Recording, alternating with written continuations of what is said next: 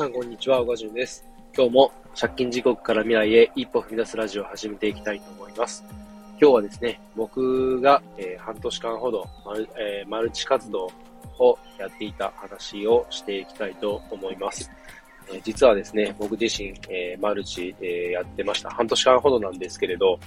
えまあその当時ですね、なんか、こう、やっていた副業とかもなかなかこう結果出なくて、で、コンサル受けてアフィリエイトやってたこともあるあったんですけれど、その時にですね、そのコンサル料が、えー、本当お金を借りて、えー、コンサル料払ってやっていたので、本当何としてでもその分回収しないといけないっていうことで、結構僕自身気持ち的に追い込まれていて、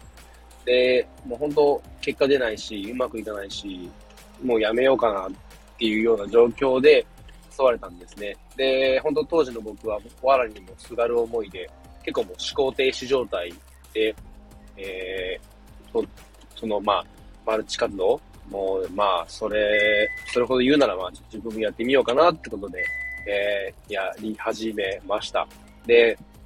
本当なんかこう、話をして、それでお金につながるんだったら、もう全然楽じゃないかっていうふうで、えー、まあ、どんだけこう、なんだろうな、いろいろ調べて、えー、時間を費やして、ブログを書いたりとかしても、なかなかこう、うまくできないし、で、結構、なんか、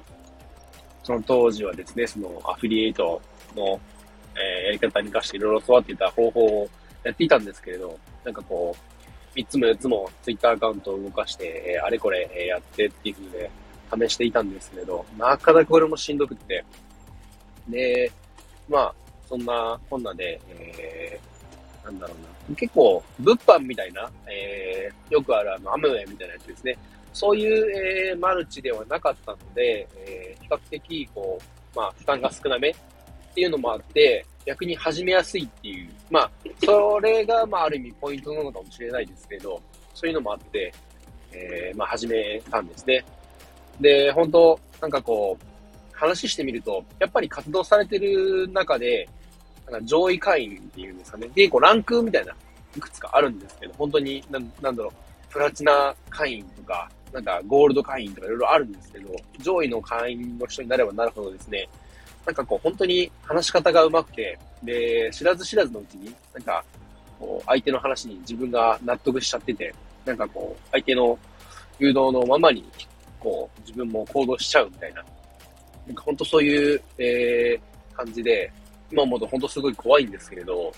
ただですね、その本当にすごい話し方が上手だったんで、それをうまいことこう、まあ、真似ることができれば、なんかこう、何かしら役に立つかなっていう気持ちもありましたし、何より、本当にそんなんで、えー、結果が出て、お金を稼ぐことができるんだったら、全然いいじゃないかと。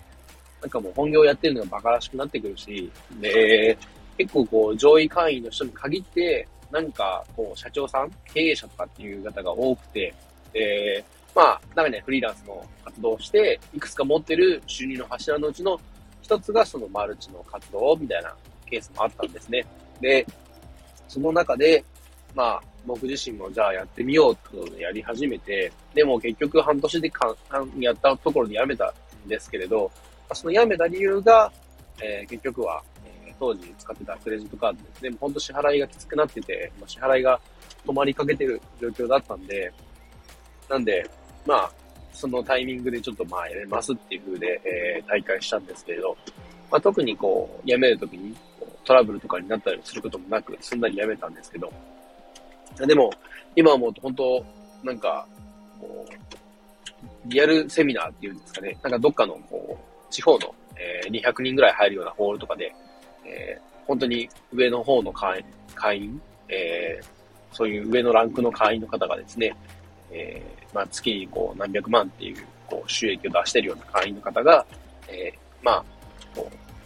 トークショーというか、まあ、セミナーですね。で、話にししに来るっていうことで、えー、まあ、全国定期的にやってるんで、ってことで、一回、えー、妻と二人で行ったこともあったんですけれど、なんか本当に空気感が、なんか宗教じみていて怖いなっていうのを感じたこともあって、で、もし、えー、あのまま続けていたら、えー、まあ、本当なんだろう、今思うと、こう、いろんな失敗とか、いろんな、えー、まあ、チャレンジとかを続けてきたおかげで、ある程度視野が広がったなっていうふうには感じているんですけれど、あのまま続けていればですね、もう本当にそのこと、活動しか、まあ、多分頭になくなっていただろうし、なんかそれで、えー、もし、えー、周りの人ですね、えー、身の回りの友達とか知り合いとかを勧誘して、で、なんかこう、やっぱ白い目で見られやすいというか、なかなかこう、最初は、なんかやっぱどうしても変な空気を感じると警戒されるっていうのはあるんですね。僕自身も警戒してましたし、で、何度かこう、しっかり話したことなかったんですけど、実はこんなことやっててっていうふわっとした説明を、えー、友達にしたときに、なんかすごい、なんかこう、具体的にこう、どうだこうだっていう話はしなかったんですけど、警戒されてるような空気感もあって、で、まあ、あのまま進めていたら、もしかしたら、こう、なんかこう、こういう関係が壊れていしまったかもしれないなっていう気持ちもやっぱありますね。なので、本当なんかこう、やめて、まあ、ある意味良かったかなっていうふうに思いますし、で、逆に半年間それを経験したことで、まあ、いい経験になったというか、なんかこう、そういう世界もあるんだなってことで、えー、見れたのはすごいいいことだなっていうふうに思います。なんかこう、経験したことないこととかって僕特にそうなんですけど、なんかこう、興味本位で、えー、覗こうかなっていうふうに、どうしても思っちゃうタイプなんで、なんかこう変な、もっと本当に追い込まれた時に、それこそアムウェイみたいなやつ、物販とかで、えー、ハマっていたらですね、それでもかなりのこう借金を、えー、負っていたかもしれないので、そうなる前に止まったのはまだ良かったかなっていうふうに思います。えー、マルチですね、本当にこう、のめり込んでる人とか、ハマり始めた人とかっていうのは、もう本当に、その、やり手、やり手って言ったらちょっと言葉悪いですけれど、その、組織の中である程度実績を出してるような人たちっていうのは、本当にこう言葉遣いが上手で、で、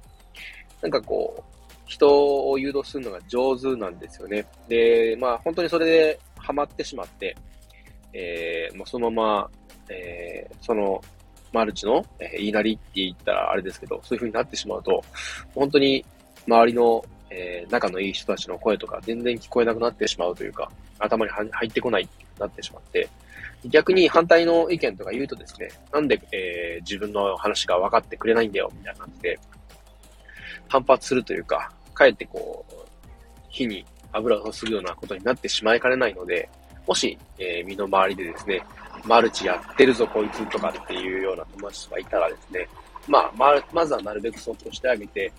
で、えー、まあ、ほとぼりが冷めた頃に、えー、まあ、友達が助けを求めてきたいとか相談してきたら、まあ、手を差し伸べてあげられるような準備をしておくっていうのがいいんじゃないかなっていうふうに思います。